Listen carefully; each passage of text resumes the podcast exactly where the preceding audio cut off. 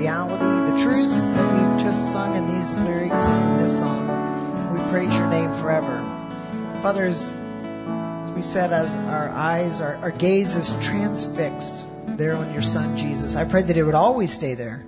That we would look at his life, we would look at his death, we would look at his resurrection, and we'd recognize that all of history, all of time, revolves around your Son, Jesus, and His kingdom, your kingdom. And I pray, uh, Father, this morning as we understand just a little sliver uh, of what that kingdom looks like when, when it applies to those who are aging, I pray that uh, we would appreciate your love for uh, widows, widowers, uh, your love for orphans, and I pray that this morning that would all come pouring out of your word and, and would really uh, charge us uh, again, energize us again uh, to carry out what you've asked us to do.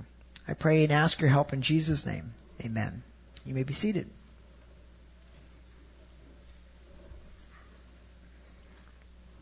Take your Bibles and turn with me to 1 Timothy chapter 5.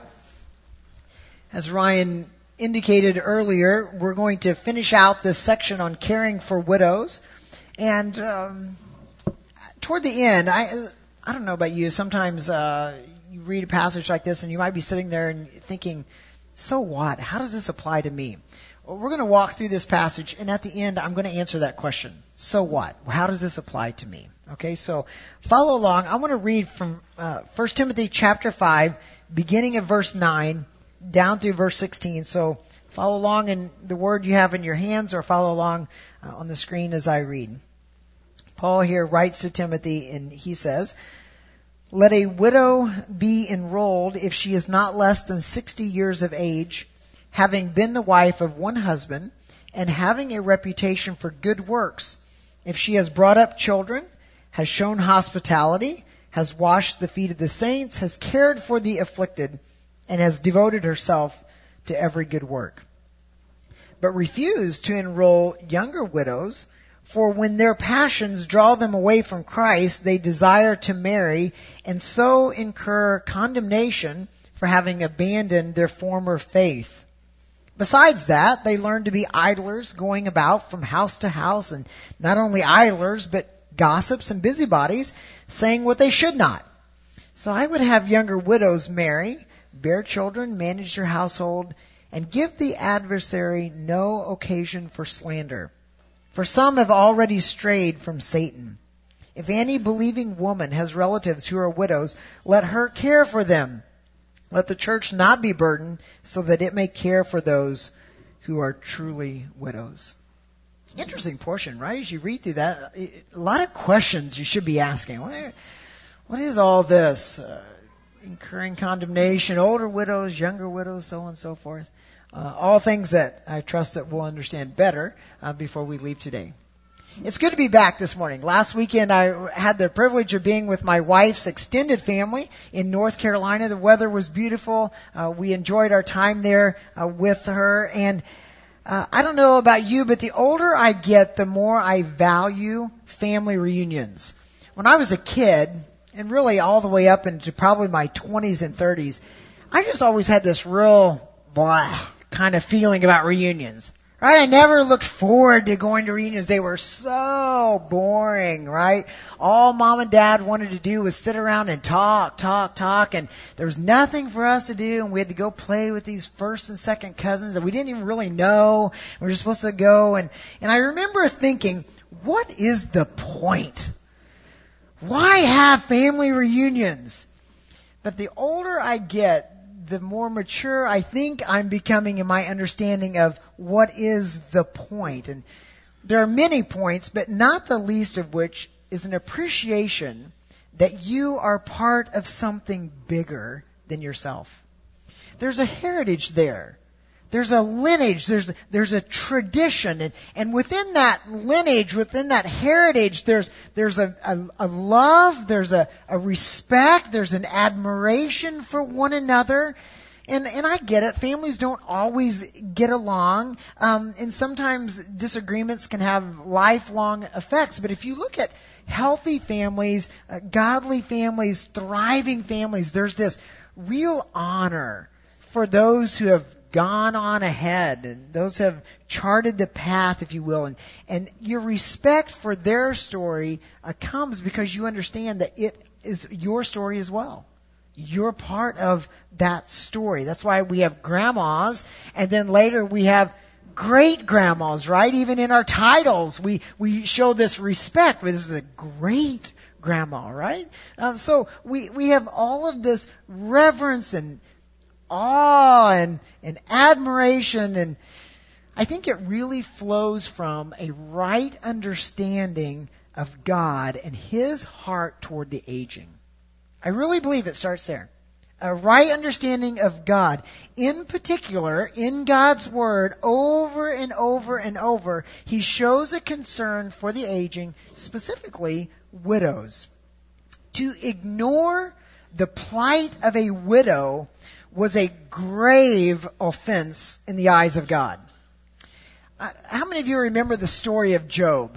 You remember the story? So, if you remember the story of Job, uh, Job was a, a righteous man, the Bible says, and yet Satan was given permission to come and attack Job and really try to get Job to turn on God. And so Satan came and he wiped out his family, he wiped out his source of income, he, he attacked his health.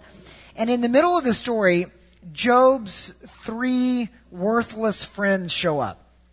We call them worthless because they, they came with all the right intents, but they gave him some really bad counsel uh, as they sat and talked with him.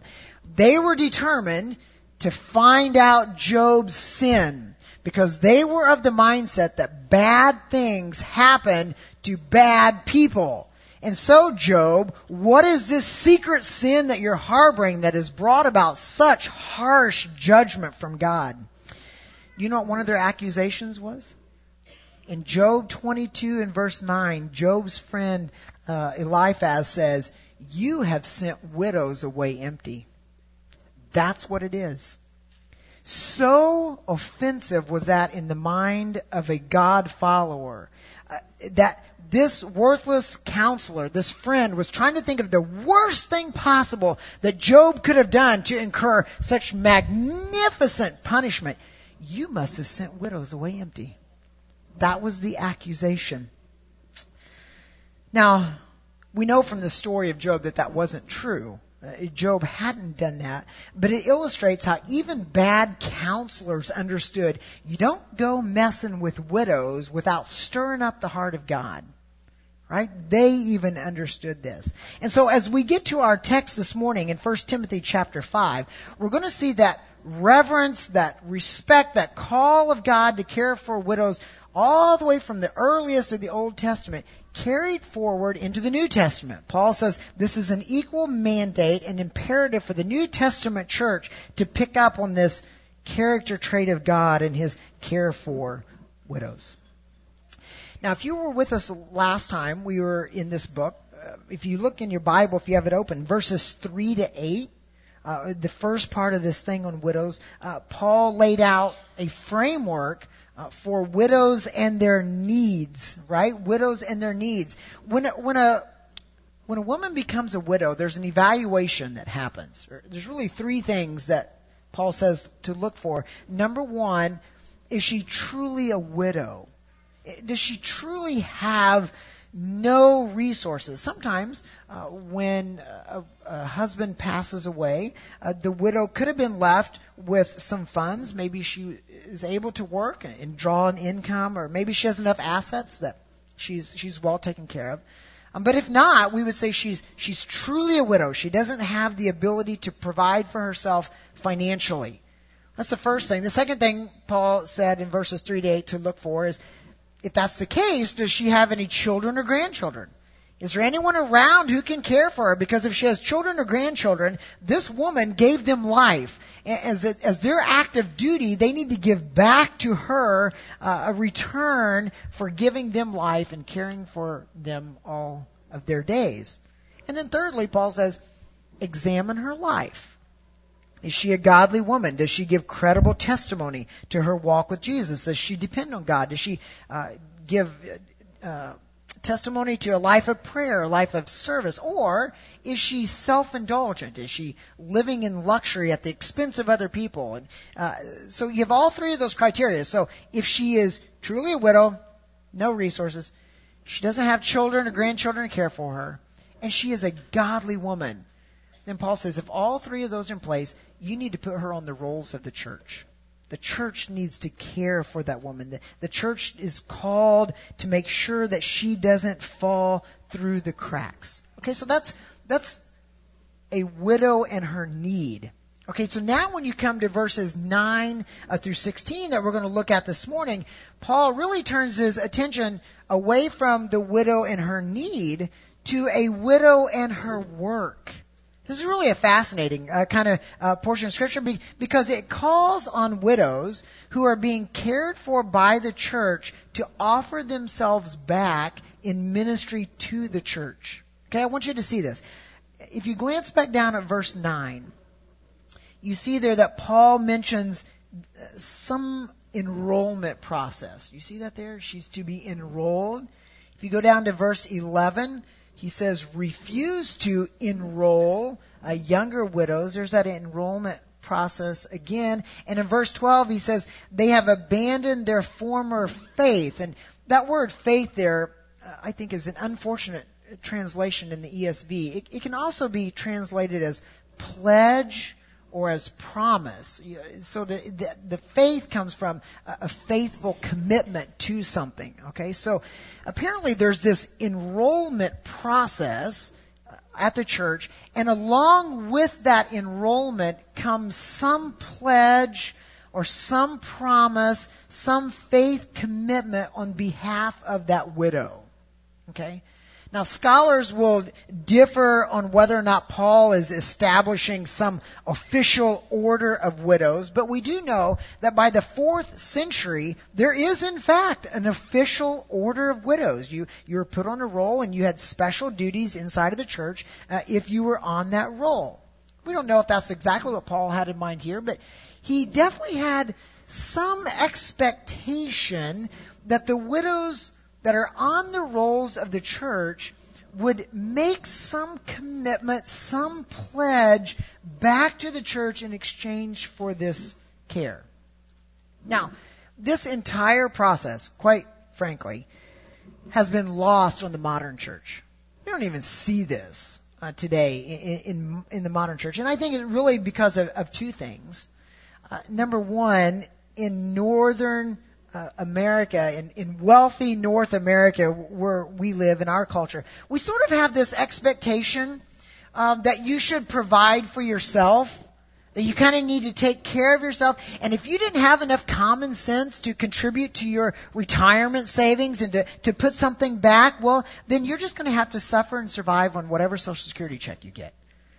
I, I think in some ways we've, we've sort of lost the, the compassion that Paul had in mind here uh, for for widows. We don't in our culture value the elderly as we should. We often see them as disposable.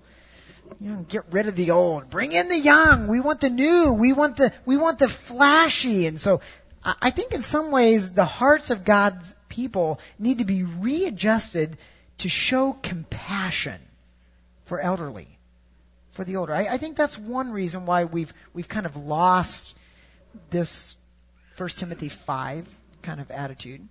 I think the other reason that we don't see this much in the in the modern church is because I think older people nowadays have this feeling that once they've reached a certain age, they can just check out just hand everything off to the to the next generation and sort of live a life of self-indulgence with really little or or no thought to any kind of uh, meaningful ministry and I think that's a shame in many ways it really is you may have heard this this passage uh, from John Piper's book uh, titled "Don't Waste Your Life." He writes a paragraph in there that I, I I've quoted often. This paragraph is titled an American tragedy, how not to finish your one life. And here's what he says. He says, I will tell you what a tragedy is. I will show you how to waste your life. Consider a story from the February 1998 edition of Reader's Digest, which tells about a couple who took early retirement from their jobs in the Northeast five years ago when he was 59 and she was 51. Now they live in Punta Gorda, Florida. Isn't that interesting? Now they live in Punta Gorda, Florida, where they cruise on their 30 foot trawler, play softball, and collect shells. Piper says, at first when I read it, I thought it might be a joke, a spoof on the American dream, but it wasn't. Tragically, this was the dream. Come to the end of your life, your one and only precious God-given life, and let the last great work of your life, before you give an account to your Creator, be this. Playing softball and collecting shells. He says, picture them before Christ at the great day of judgment. Look, Lord, see my shells? That is a tragedy. And people today are spending billions of dollars to persuade you to embrace that tragic dream. Over against that, he says, I put my protest. Don't buy it. Don't waste your life. Now, I think that that's kind of what Paul has in mind here when he begins to look at widows and, and their work. I think he says, I don't want that for you, widows. I don't want you to come to the end of your life and there's nothing. You have value. You have worth. You have something that you can contribute. And I think Paul probably has in mind what he wrote in later in, in Titus 2, where he says older women are to be reverent in their behavior, not slanderers, slave to much wine. They are to teach what is good. Train the young women to love their husbands and children, to be self-controlled, pure, working at home, kind and submissive. You see this attitude, Paul says, older women come alongside these younger women, need you. They need you.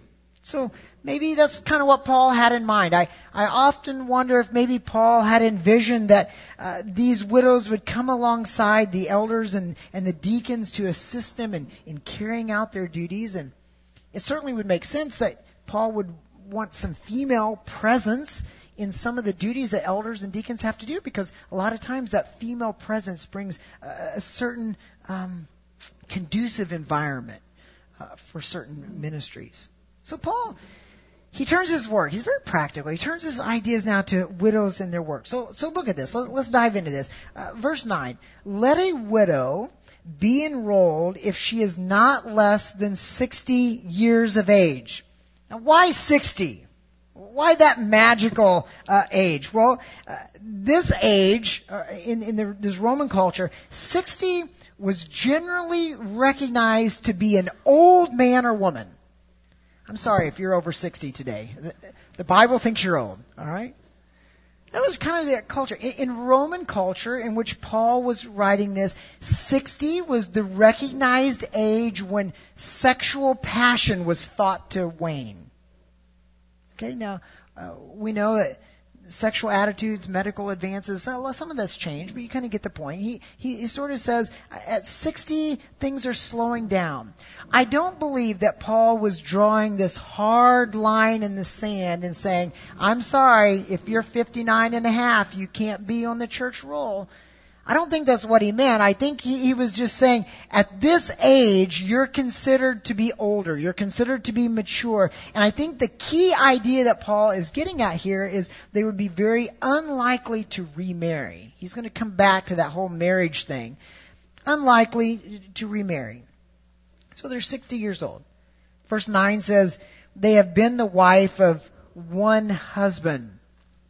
Now, that does not mean that this woman could not have been married more than once in her life, okay? Because later, uh, Paul is going to tell younger widows to remarry. I don't think he would have told a, a woman, you need to remarry, and she followed his counsel, and her second husband died, and then she comes back to be on the church rolls, and he says, no, are you kidding me? We're not putting you on the church rolls. You've been married twice. Well, you told me to. I don't care. Yeah, I, I don't. I don't think that's what he had in mind here. It's the same Greek ordering of the words that Paul used for elders and deacons. It's the idea that she was a one man woman. She was faithful to her husband. Or if she was married twice, she was faithful to her husbands. Okay? Uh, it's, it's this idea of faithfulness, right? So did she maintain her marriage vows? So Paul says, here comes this widow. Check her age. Find out how old she is. Was she known to be faithful to her husband, a life of fidelity?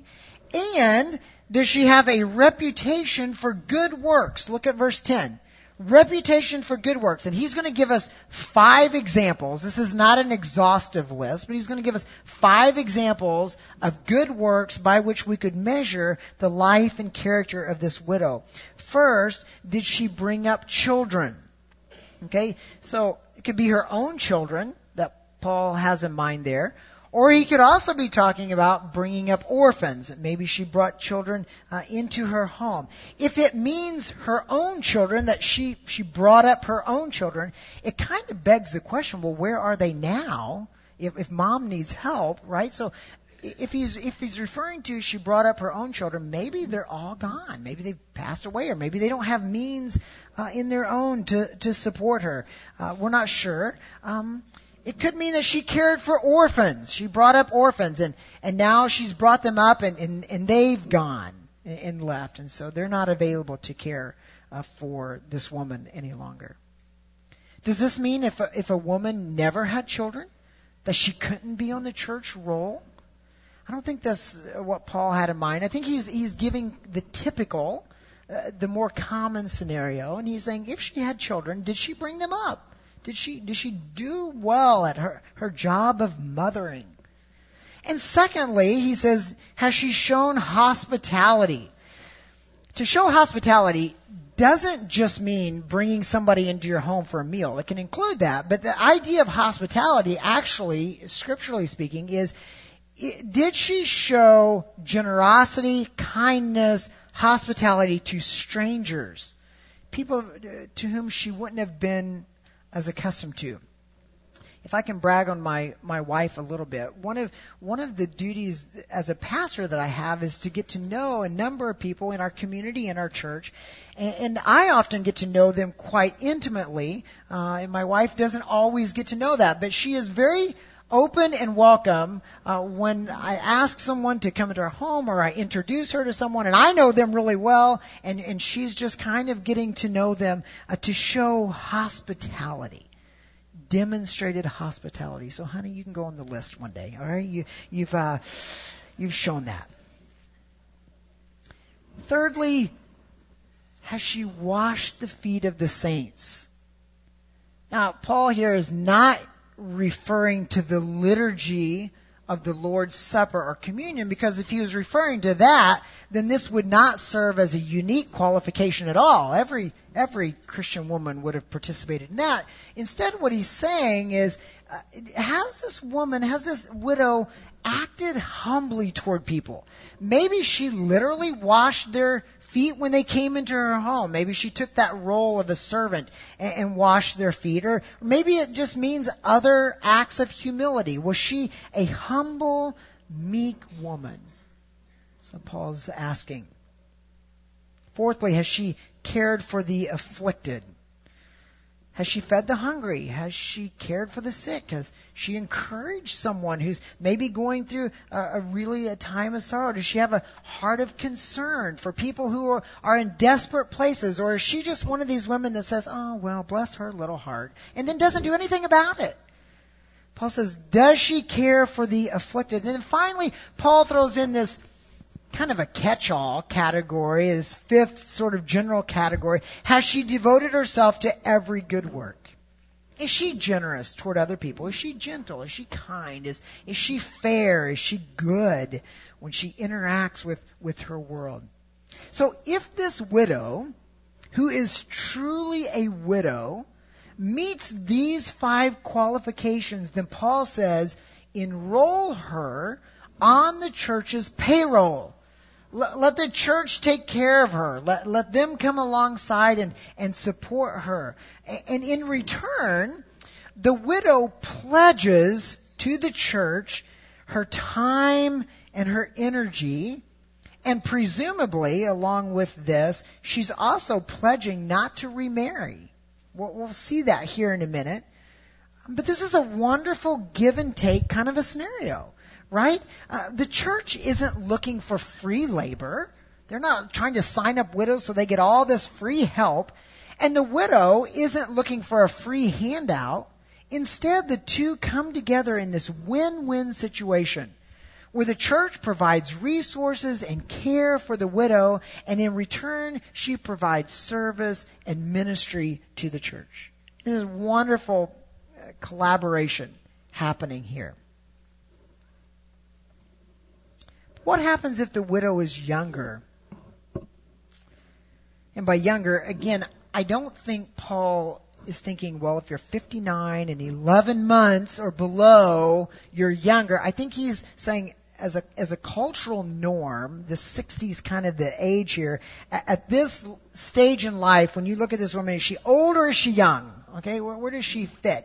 That might have been a tough call at times, um, but if she's younger, what if she's uh, clearly younger uh, than 60 years old? What what do you do with this widow?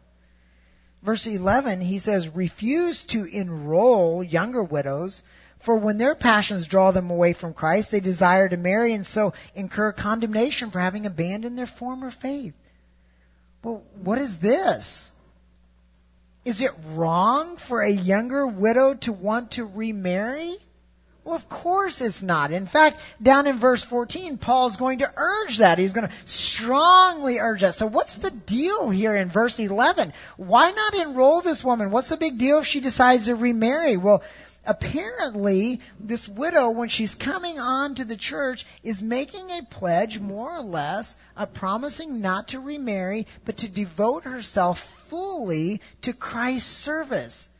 I think what Paul is trying to prevent here is he's trying to prevent an emotional response by which a young widow says, "Oh no, my husband's gone. I don't have anything." And okay, I'll, I'll just I'll just quickly enroll in the church's uh, role because I, I don't know what to do. And and out of an emotional kind of response, she enrolls and and makes this quick pledge and doesn't maybe give it as much thought as she should. And and then later, as that emotion fades she begins to reconsider and now she wants to remarry. And, and Paul says, if they make a rash promise, a rash pledge to be enrolled, and then later turn on that, he's like, they're going to incur condemnation. They've, they've abandoned their former pledge. They, they've abandoned their good faith commitment to the church, and now they're normal,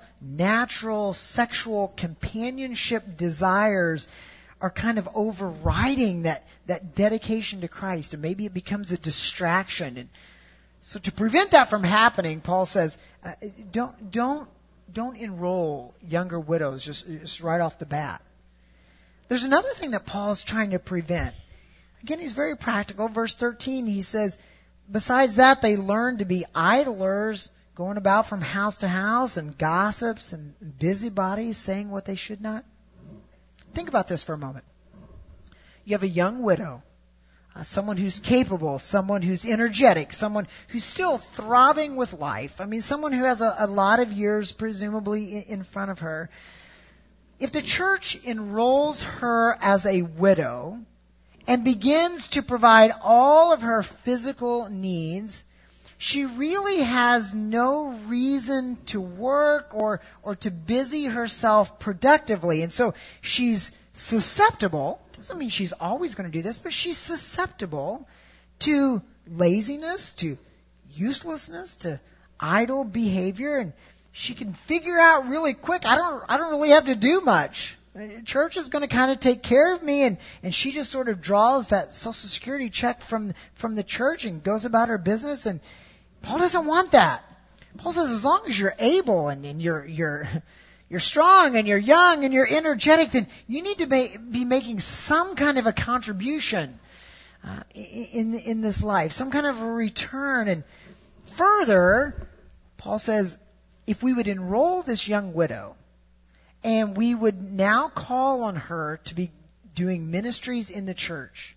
And a lot of these ministries happen in homes, right? If someone's sick and you need to go to their home, if there's a meal, uh, you know, they passed out food to widows. If you are entrusting this young widow uh, to go from home to home to home to do all help with deacons and elders, she's going to finish her rounds really quick. I mean, this is someone who's, who's strong in life. And, and not only that, she's going to be privy to a lot of highly personal intelligence on all of these people that, that she's visiting in. And, and Paul says she's at risk for becoming a gossip and a busybody. Uh, what's a busybody? Somebody who meddles, somebody who's overly concerned about other people's business. Somebody who asks way too many questions for what they need to know. Somebody who's kind of got their nose stuck where it shouldn't be. That, that's a busybody. Paul says, I don't want any young widow to become a gossip or a busybody. It's interesting to me that in the scriptures, a busybody uh, is connected to magic. And you think, why magic? How do, how do those two go together? Well, if you think about it like this, people who are into magic are prying into things that are hidden from human knowledge. Okay? And that's what a busybody does. They're, they're kind of prying into things that they're not supposed to know. Uh, and, and they're finding their way in there. And so, what is Paul's counsel to Timothy then when it comes to younger widows? Well, in verse 14, he says, I would have them marry, bear children, manage your households, uh, give the adversary no occasion for slander, for some have already strayed after Satan strongly encourage them to remarry. Now, isn't that interesting? Does that mean the church does not help at all? I mean, does that mean that you would look at a young widow and say, you know what, I'm really sorry, we, we buried your husband today. At the funeral lunch, you need to be looking around and seeing who you can snag. I mean, is that what Paul's suggesting here? I don't think that's I don't think it's that urgent, okay? I think what he's saying here is for this young widow, of course you help her. Of course you come around her. But instead of enrolling her permanently on the church's roll, encourage her. Consider remarrying. Consider uh, having more children and managing your household. Because if they don't do that, and they end up becoming the gossip and the busybody, they give the adversary an occasion to slander. Well, who's the adversary? Well, it could be Satan because he refers to him in, in, the very next verse.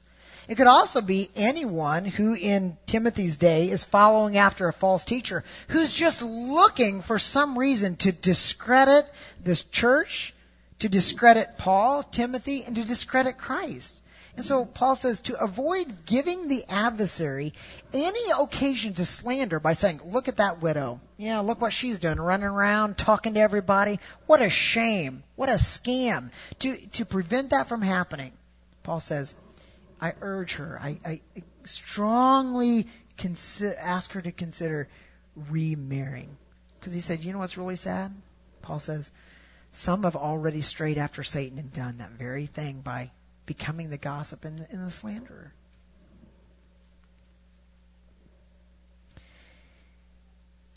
Verse 16, Paul says, if any believing woman has relatives who are widow, let her care for them. Now, I like that because if you look back up at verse 8, Paul says, if anyone does not provide for his relatives. In verse 8, he uses male pronouns. In verse 16, he uses female pronouns. And he says, believing women and believing men, if they have widows in their midst, in their families, they are both called to their ability and their means to care for those widows.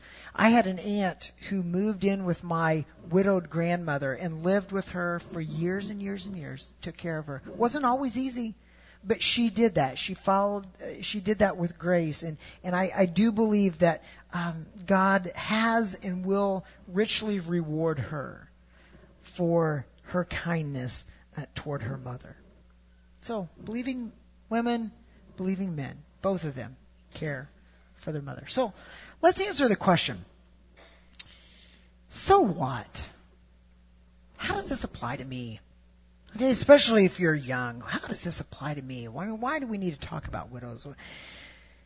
Well, first, let's let's look at the widow, and I would say the widower as well. If you are here today and you are a widow, or you are a widower, please know that God has a deep, abiding concern for you. He has a heart that resonates with care and compassion for your needs physical, emotional, spiritual. He is your comforter. He is your rock. He is your fortress. He is your provider. He is a friend to you like no other friend can be. And on those nights when you cry yourself to sleep, He sees your tears. He understands. He knows. He desperately cares. Call on Him. Lean on Him. He hears you. He comforts you. He surrounds you. We care for you too. The church cares for you. Because we want to walk this path with you as God calls us to do that. So if you're a widow or widower here this morning, know that. God cares for you.